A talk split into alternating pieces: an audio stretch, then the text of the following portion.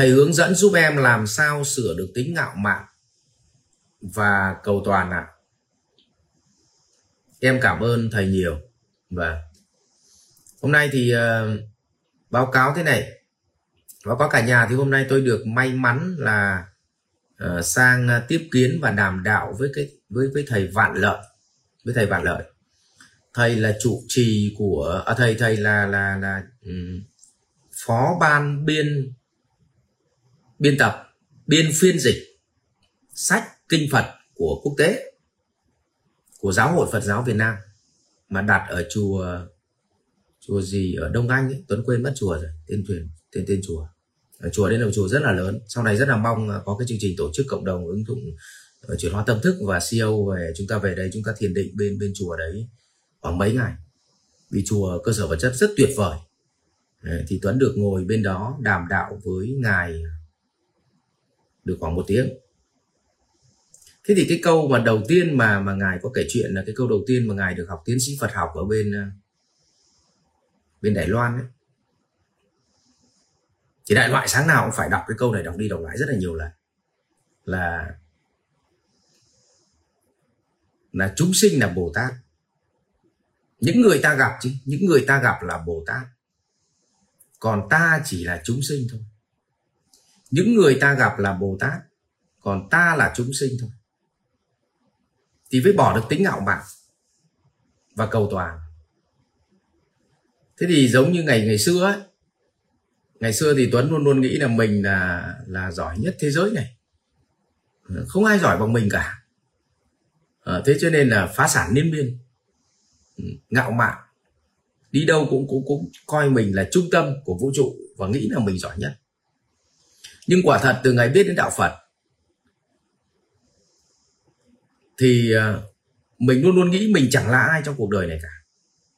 Cho nên là mọi người cứ bảo là trông thầy là chủ tịch của mấy cái tập đoàn mà trông chẳng giống chủ tịch thế nào cả. Là bởi vì là tôi ăn gì cũng được, tôi mặc gì cũng được, tôi ngủ ở trong môi trường nào cũng được, nói chuyện với ai cũng được, không phân biệt lái xe hay grab hay bảo vệ hay là ông chủ tịch nước không phân biệt. Ừ, ăn món gì cũng được. À, cho nắm xôi buổi sáng thì ăn nắm xôi cho cái bánh mì thì ăn cái bánh mì. À, cho bát phở thì ăn bát phở. Không có nhu cầu cũng đòi hỏi. Không? À, rồi là làm việc gì cũng được.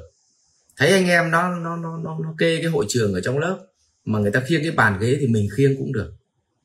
Thấy anh em nó ngồi nó gõ cái máy tính công văn nó bận thì mình gõ cũng được. Tức là mình mình mình không phân biệt rằng là tôi phải là ai trong cuộc đời này ừ. thì từ cái ngày mà không cần biết mình là ai trong cuộc đời này nữa chỉ cần biết là gì việc này đến thì mình phải làm ừ. hiện nay đồ ăn nó chỉ có vậy thôi thì mình hãy nên ăn đi Hiểu không cái chỗ ngủ trong cái điều kiện này nó chỉ có chỗ ngủ như thế này mà có chỗ ngủ là tốt rồi thì ngủ đi Hiểu không? Đấy, quần áo mà có cái mà mặc là tốt rồi thì mặc đi có vậy thôi chứ không có ngồi đòi hỏi gì sốt ruột nhiều. Vậy thì, ở đây là nó nằm ở cái chỗ là ừ, khi nào thì bạn còn tính ngạo mạn và cầu toàn. Là khi chính bạn trong đời sống cá nhân của bạn bạn chưa dễ tính với chính mình. Ngày nào mà mình còn không dễ tính với chính mình thì lấy đâu mà mình dễ tính với mọi người? Lấy đâu mà mình hết được tính ngạo mạn ví dụ tôi ăn, là tôi phải ăn đúng ý tôi thì bản chất bạn không phải là bạn bảo bạn là ngạo mạn, thì bản chất thật ra bạn đang ngạo mạn. Bạn ngủ, bạn cũng bảo, tôi phải ngủ đúng cái giường như thế này. Thì tôi mới ngủ được, cái phòng 5 sao này tôi mới ngủ được. Thì bạn cứ bảo là bạn không ngạo mạn, nhưng thực ra bạn đang ngạo mạn. Bạn bảo là tôi không thể ngồi nói chuyện với mấy ông nông dân được. Thì thực ra bạn bảo bạn không ngạo mạn, nhưng thực ra bạn đang ngạo mạn bạn bảo tôi không thể ăn sáng ở quán khác được ngoài cái quán này. Bạn nói như vậy, bạn không ngạo mạn thì thực ra bạn đang ngạo mạn. Cho nên cái này à, nó ẩn lắm. Chúng ta cứ nghĩ là ngạo mạn là chúng ta phải sĩ diện, chúng ta phải oai với ai đó. Đôi khi chúng ta chỉ cần đơn giản với chính mình thôi. Tự khắc ngạo mạn là hết. Y như ông phật. Để ông chữa được cái ngạo mạn. Các thầy muốn chữa ngạo mạn cho cho cái thời kỳ ông phật. ấy vác cái bình bát lên xin ăn. Đến xin ăn mà còn làm được thì dễ tính với mình quá thế thì có đâu còn ngạo mạn nữa. Ờ, nhưng mà đa phần chúng ta là cứ nghĩ là tôi tôi muốn chữa hết ngạo mạn. Tôi muốn hết cái ngạo mạn của tôi. Nhưng mà tôi lúc nào cũng khó tính với chính tôi. Tôi phải ăn được đúng chỗ này tôi mới ăn. Ăn đúng món này tôi mới ăn. Mặc đúng kiểu này tôi mới mặc. Uh, gặp đúng người này tôi mới nói chuyện. Không? Ờ, rồi là là là đi đúng xe này, tôi mới đi. Thấy không thế thì tự mình đã gây ra một cái rào cản ngạo mạn cho chính mình rồi. Nhưng mình tưởng là là phải làm cái gì to tát thì nó mới hết ngạo mạn, không. Rất đơn giản. Dễ tính với chính mình. Sau đó sẽ dễ tính với mọi người. Không? dễ tính ở đây là dễ tính trong đời sống sinh hoạt, trong hưởng thụ nhưng cực kỳ khó tính với việc trao giá trị cho người khác. Ừ. Thì như vậy là bạn sẽ hết ngạo mạn đấy. Chứ còn không có cách nào hết ngạo mạn nào. Đầu tiên là dễ tính trong hưởng thụ của mình. Mà hưởng thụ của mình có cái gì đâu, là chỉ có ăn, ngủ. Đúng không? Ăn, ngủ, làm việc, tiếp xúc với ai đó. Nó đơn giản thôi. Nó có cái gì ghê gớm đâu. Ừ. chứ còn còn còn còn khó tính với mình trong trao giá trị. Mình làm cái gì thì phải biết trân trọng người khác. Làm cái gì cũng mong muốn làm cho người người ta vui. Làm cái gì cũng phải mang muốn mang lại sự bình an cho họ, sự an vui cho họ. Và nếu mà thấy mà mình làm cái gì, mình gặp một người mà cái người họ gặp mình, họ chưa được an vui, thì mình phải khó tính với chính mình để xét nét với chính mình để về mình làm lại. Gặp một khách hàng mà mình chưa tư vấn được cho họ sự an vui mình phải chăn trọng để mình về mình sửa mình. Đúng không? về nói chuyện với mẹ mình mà sau khi nói chuyện một hồi làm cho mẹ mình mất đi sự an vui, thì chính mình cũng phải chăn chọc với chính mình. Thì cái đấy gọi là khó tính trong ứng xử với người khác. Khi khi khó tính khi mà trao giá trị cho người khác. Khó tính với chính mình khi trao giá trị cho người khác. Nhưng cực kỳ dễ tính với mình trong hưởng thụ cho nên rất nhiều người hỏi là ừ, em làm việc với thầy. Thì thực ra em không biết thầy dễ tính hay khó tính. Thì tôi bảo là,